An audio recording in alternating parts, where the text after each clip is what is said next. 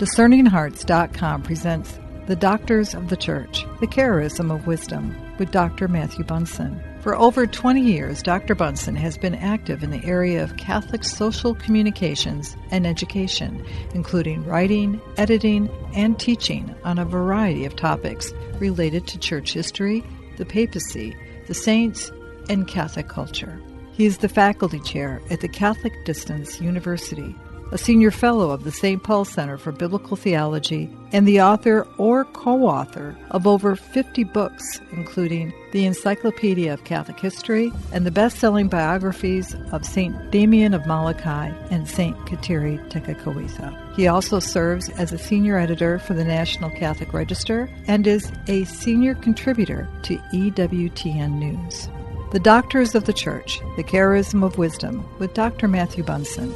I'm your host, Chris McGregor. Dr. Bunson, thank you so much for joining me.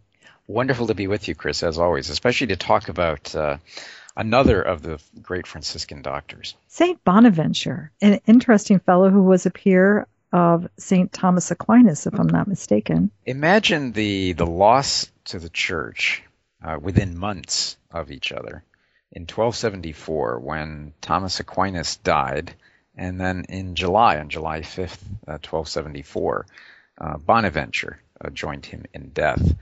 It, it's kind of hard to appreciate uh, the loss to the church of these two brilliant uh, theologians, saints, and doctors of the church. But it, it, gives us a bit of a glimpse into the, the power of the 13th century that began with the work of Francis and Dominic and in a lot of ways ended with the passing at the same time of both Thomas and Bonaventure. Talk to us about Bonaventure, his childhood. Yes. Well, as as was always uh, the case with so many of uh, the the Franciscans and the Dominicans, uh, he was somebody who seemed destined uh, to great intellectual heights and who, along that path, suddenly found themselves in, in a very different universe from the one probably that their parents had anticipated. Uh, instead of a purely, purely academic setting uh, or a purely ecclesiastical one, great minds like Thomas and, and, of course, Bonaventure found a different path, and that was the mendicants. But the connection between Bonaventure and the Franciscans was one that began at a very early age. We, we know that he was born in Tuscany, not too far from the city of Viterbo. It was part of uh, the then Papal States. We know very little about his actual childhood, other than his father was named Giovanni di Fidanza and his mother, uh, Maria Ritella. Now, I mentioned that he seemed connected uh, to the Franciscans at a very early age because he was. There is a generally accepted story that as a child, uh, Bonaventure was miraculously healed by none other than St. Francis of Assisi. Now, obviously, Bonaventure did not grow up knowing Il Poverello, the, the St. Francis, but there was that tie. And it is said that, uh, according to, again, fairly restated tradition, that his nickname, a Bonaventure, or, or going well, or, or coming well, a good adventure, good journey, began uh, with that healing when Francis seemingly had this understanding of this boy's destiny and called him Bonaventura. He would attend academy or university, would he not? He would, and as was again the case with uh, very promising young men, he was sent to study. At the time, uh, one of the great places in Europe, of course, the university. You had Oxford, you had Bologna, but then you also had Paris. Paris became like a magnet to those who aspired toward great intellectual heights. Unsurprisingly, you had uh, figures like Albert the Great, Albertus Magnus, of whom you and I have spoken, uh, Thomas Aquinas, and a host of others gravitating toward that university. We know that uh, drawn to the life of the mendicants, finding again that different path not one of pure academics, but also not one of pure ecclesiastical achievement. Bonaventure was drawn to the life of the mendicants and probably entered the Franciscan order around 1243. And the order understood immediately what it had, much as it did with uh, Anthony of Padua, sent him to study at the University of Paris. Some of his professors probably included great minds at the time, like uh, Alexander of Hales, uh, John of Rochelle, and others. Really, from the time that he arrived there, and, and this is something that we've talked about with other doctors, there was this revolt against the mendicants in some of the more traditional uh, academic circles, especially at the University of Paris. Bonaventure, in his time there, uh, was caught up in that drama the academics there, the professors, many of them resisted the idea of the mendicant life, that you could be like a monk, like uh, a unique religious, and still fulfill uh, a, a, purely brilliant uh, life of scholarship. Bonaventure, Thomas Aquinas, Albert the Great, all of them proved, in fact, that you could, but there was great resistance. And it, it took a while then for Bonaventure to complete some of his studies. But we know that probably around 1257, uh, he earned the, the title of Master of Theology. Uh, we think of Master, an MA today, as sort of a transitional degree that you hopefully move on for doctoral studies. That was the case, but uh, to be a Master of Theology in that era uh, was the end point of years and years of study. And you can see Bonaventure really coming into his own. And he was given the degree around the same time, almost on the same day, as Thomas Aquinas. I always come back to the relationship. We're going to talk more about that, especially Pope Benedict XVI's perspective on how those two looked at theology. But imagine uh, the conversations. Imagine what it would have been like to have shared a table uh, with Thomas Aquinas and Bonaventure, and that is precisely what happened almost every day at the University of Paris. It is easily understood, I think, for many who appreciate that the order of preachers, the Dominicans, would foster this this love of learning so they can transmit it. Hence, you would have someone like a Thomas Aquinas who would rise up uh, to be such a star. But it may be a little bit more of a struggle to understand how an order that has a charism that focuses on lady poverty, as it were, sure, would have someone like a Bonaventure. You and I actually discussed uh, a very similar question in the life and, and the work of Anthony Padua, who was a brilliant homilist who had a an incredible mind for theology. Francis, you're absolutely right, uh, looked at the study of theology uh, with some concern. Why? Because he was worried that the the dry academic study of theology would take away from the contemplation of Christ. That academic study uh, would drain the faith away, and and as we've seen over the centuries, uh, Francis's concern, I think, was a very valid one. That we see, especially today, the the supposedly scholarly study of theology done separate from a life of faith and belief and, and prayer and pursuit of holiness can, in fact, uh, be truly detrimental, not just to the spiritual welfare of, of the person who's studying the theology, but their product, that they can lead others into error and and terrible spiritual crises.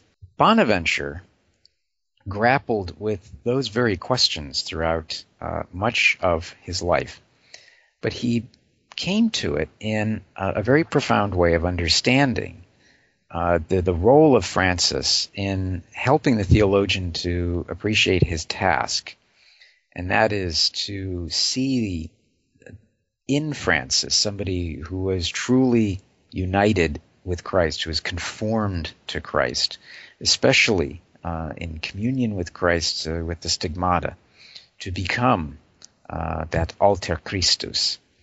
And he understood as well the, the need for theology in the life of the church, but also the, the contemplation, the contemplatio of the great mystery uh, that theology takes as its primary enterprise. And I know we're going to talk more about uh, Bonaventure's theology, especially his theological program. But Bonaventure helped to establish the Franciscan presence in a way that uh, was only beginning prior to his arrival in Paris, and that was to stand sort of as equals intellectually uh, with the Dominicans. The Dominicans very quickly, uh, as you and I have talked, established themselves as the great theological minds of the church.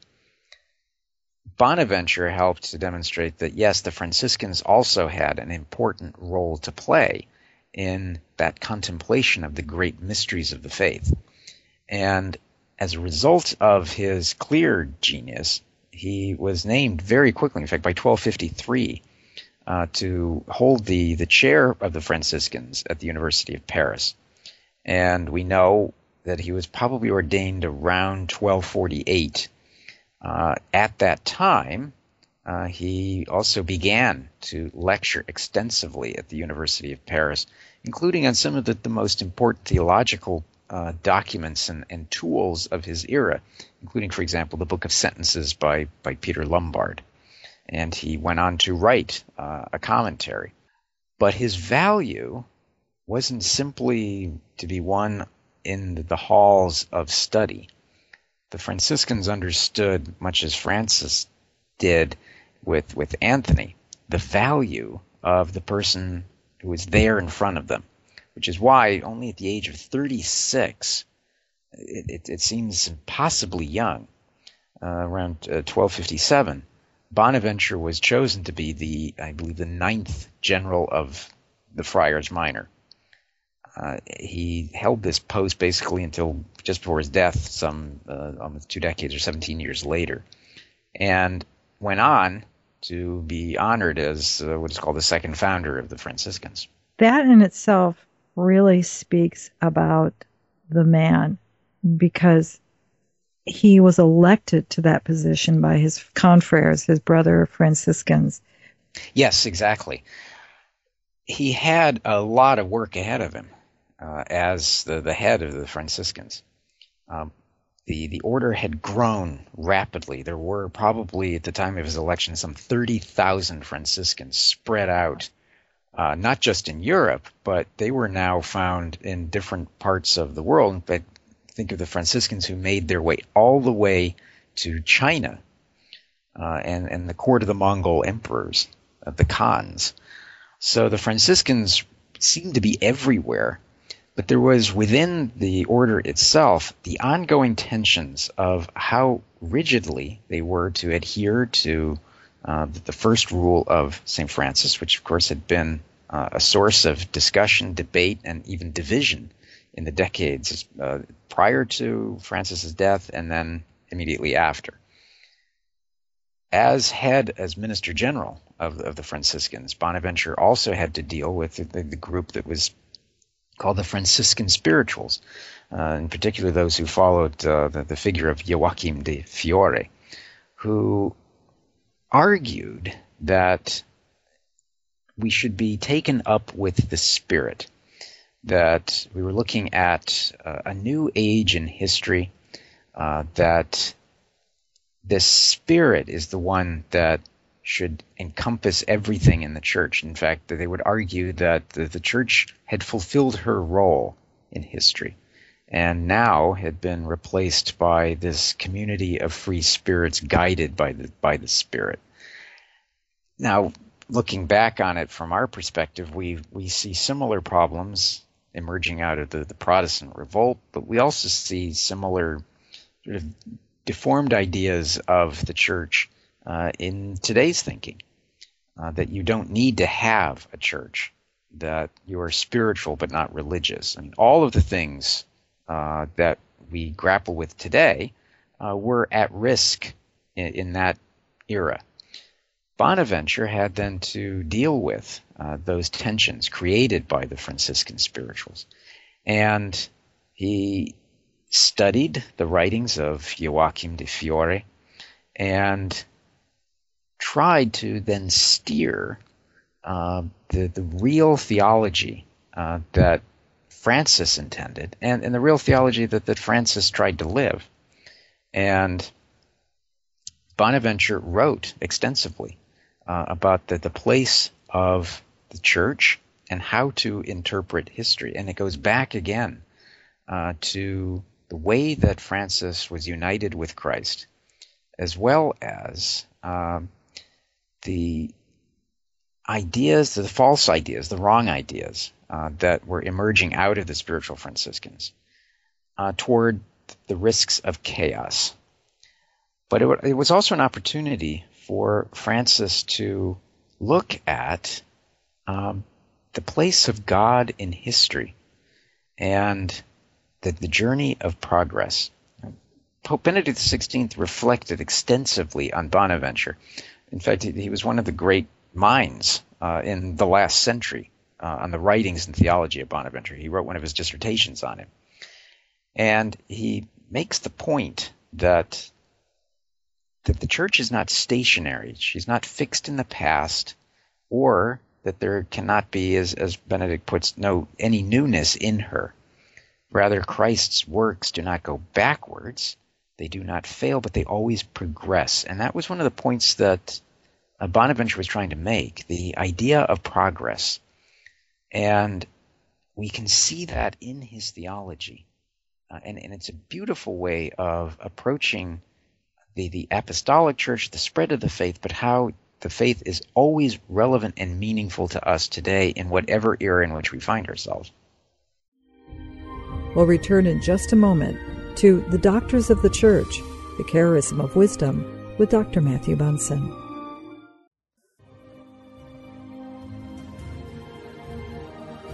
Did you know that you can obtain a free app which contains all your favorite Discerning Hearts programs?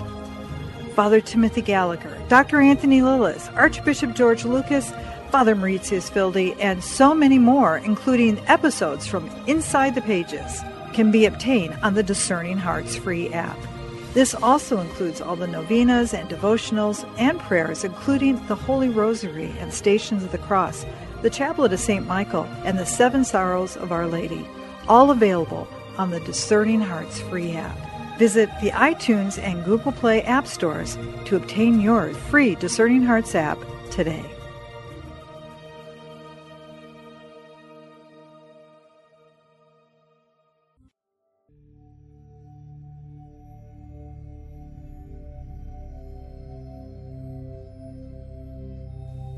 The Creed. I believe in one God, the Father Almighty, maker of heaven and earth of all things visible and invisible. I believe in one Lord Jesus Christ, the only begotten Son of God, born of the Father before all ages. God from God, light from light, true God from true God, begotten, not made, consubstantial with the Father, through him all things were made. For us men and for our salvation he came down from heaven and by the Holy Spirit was incarnate of the Virgin Mary and became man.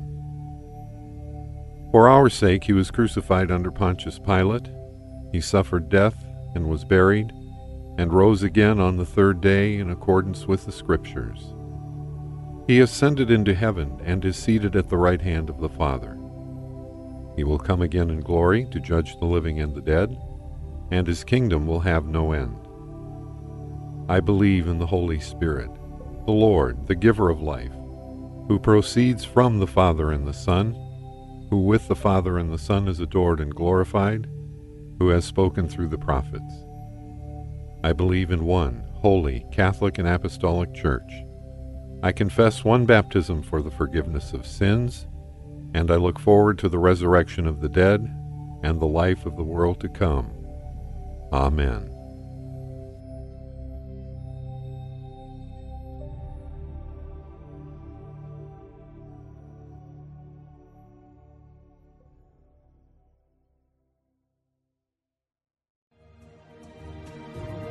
Hello, my name is Deacon Omar Gutierrez, and I want to ask you to support Discerning Hearts in a special way. We, Chris McGregor, the board, and I all know that not everyone listening can help financially. We know we have listeners from all parts of the world, and we have made a commitment since the beginning to make the truths shared through Discerning Hearts totally free. So while you may not be able to contribute financially, what you can do is certainly pray, but also give us positive reviews on whatever platform you use to listen to us. If it's iTunes, Android, Stitcher, Spotify, however it is that you get these podcasts, or if you're on YouTube and you like our videos, please give us a good rating and write a review. The more good ratings and reviews we get, the higher our profile and the more listeners will discover us, listeners who may have the means to contribute in the future. Please consider rating us and writing a positive review today.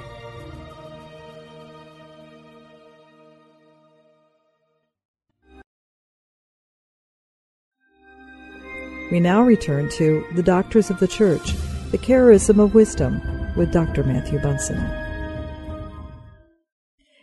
Uh, much of Bonaventure's, not only his teaching, his preaching, but also the way that he conducted affairs with the Franciscans had a rich anchoring in prayer, did it not?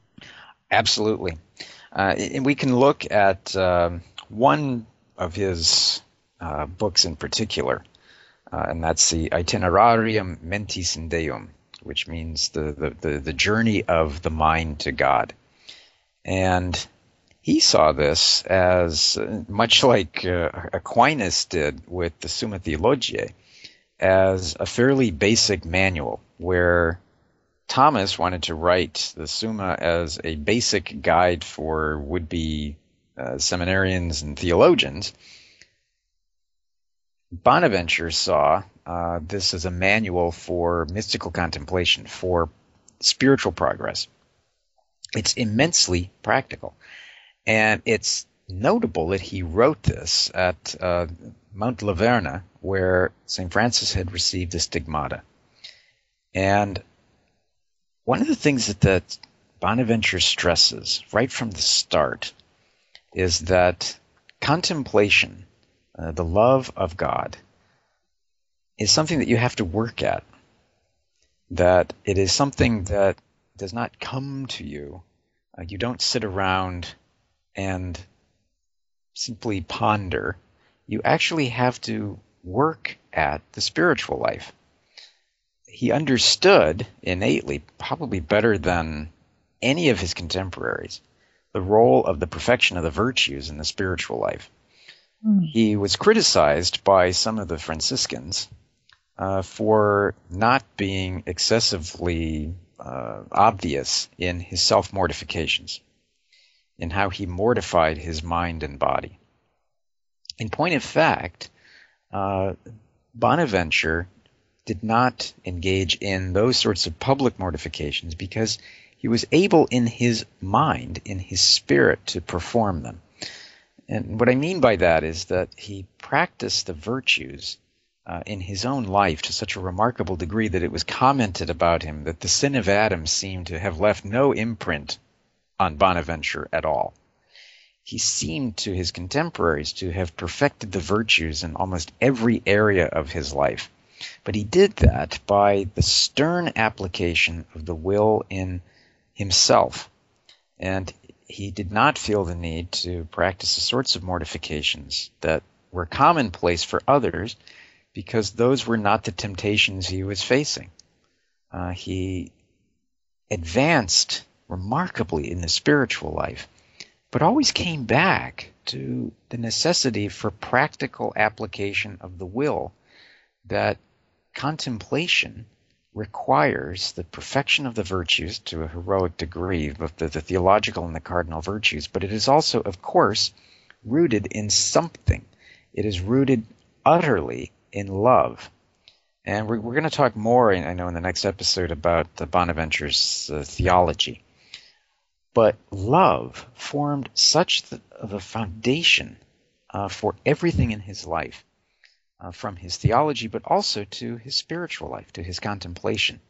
But he added something else. It becomes very clear uh, in his writings, especially this, The Journey of the Mind to God. And that is that mystical contemplation, mystical union, is not simply for a select group, a select few. Quite the opposite. It is for everyone. And this is a, a vital theme that, that we have seen before and we will see again in, in the great teachers of the faith. I, I think especially of someone like Francis de Sales. In his discussion of the fact that holiness, sanctity is for everyone because God wants everyone to be holy. He wants us to be with Him. So the accessibility then of mystical contemplation, if it is for everyone, is attainable uh, for everyone. But again, it, it's not an easy path. Um, it is a narrow gate.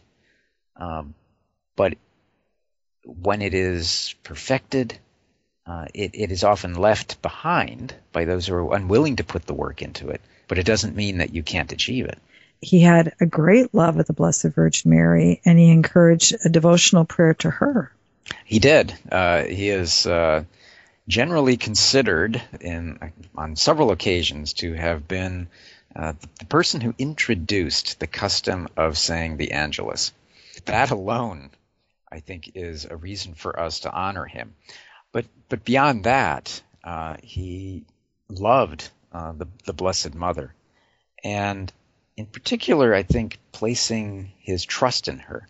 He always turned to her. I think that's it's one of the reasons why he wanted uh, to mark the hour of the day in which uh, the, the, the Blessed Mother uh, was was visited, uh, and to remember uh, the fiat of the Blessed Mother, but also her role as Theotokos, uh, as the Mother of God, as somebody that we can turn to ourselves in our hours. And he delivered quite a number of, of really beautiful sermons on her. He also would see the value of the homily mm-hmm. and its importance in guiding the faithful, and that the preparation and the use of scripture it was essential. Am I correct in that? Absolutely. He uh, devoted himself very diligently to the study of Scripture when he was at the University of Paris in his formative years when he was working toward the, his master's degree. And then, of course, as he progressed toward becoming a genuine doctor of theology. As was the case with uh, the, the, the mendicants, especially the Dominicans, but the Franciscans too. Here were religious who were going to be out in the world, who were living the, the mendicant life of transforming culture. He understood, I think, very, very well uh, the fact that the, one of the entry points for that dialogue with culture, of touching the minds and the hearts and the souls of, of the faithful, was through good preaching. Now, good preaching entailed what? It entailed an, an awareness of Scripture, an, a knowledge of Scripture, but it also meant uh, an ability to communicate, an ability to speak to the heart, uh, as well as clarity of how you're speaking. Long winded homilies, uh, he understood very powerfully, served no real great value uh, when you bore your audience. And as a, a good homilist, I think Bonaventure understood how to touch how to reach, how to communicate. But then, in, in the traditional understanding of, of education, educare, to draw out, to draw out of uh, those who heard him uh, the important lessons of imitating Christ, of living Scripture, and then, of course, uh, perfecting the virtue. But the other thing that, that he, he talks about, and this brings us back to some of his spirituality, in his writings, he talks about uh, the, the, the wings of the seraph, uh, the six, the traditional six wings of the seraph, and, and, it's that imagery that helped us to understand why he's called the seraphic doctor. He compared those to the, the six stages of the journey of the soul from the knowledge of God through the contemplation of God through mystical union. And he talks about the fact and he admonishes his readers, his listeners, to understand that mystical union with God is not something purely from instruction, but grace. It is not purely intellect, but it is desire. It is not simply the dry study of theology, but it is the, the, the crying of the heart. It is, it is prayer. It is not the professor, but the spouse. It is not man, he says, but God. And this way of expressing, of living um, as, as a magnificent intellect as he was, what Francis was trying to communicate. That initial danger that we talked about, uh, about theology, that it can be dry, it can be separated from the faith. And so Bonaventure, in his time, like Aquinas, was taken up with the question of faith and reason. But as, as beautiful a mind as he had, in exactly the same way as Thomas Aquinas, Bonaventure understood that it, it must be a very careful relationship. One cannot supersede the other, but faith especially has to have its role in the study of theology if you're going to communicate what? That central teaching of love.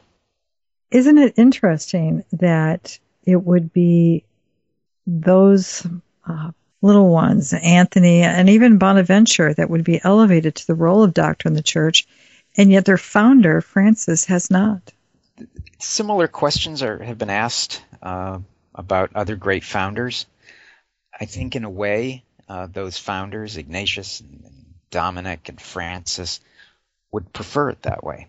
That what they established could be carried forward by their heirs and their successors. And that what they built was true, was real. Uh, but all three lived with such profound humility that I, I don't think they would have wanted it any other way. I look forward to our continuing conversation on St. Bonaventure. Thank you so much, Dr. Bunson. A privilege to be with you, Chris. Looking forward to our next episode. You've been listening to The Doctors of the Church, The Charism of Wisdom with Dr. Matthew Bunson. To hear and or to download this program along with hundreds of other spiritual formation programs, visit discerninghearts.com. This has been a production of Discerning Hearts. I'm your host, Chris McGregor. We hope that if this has been helpful for you, that you will first pray for our mission, and if you feel us worthy, consider a charitable donation which is fully tax deductible to support our efforts.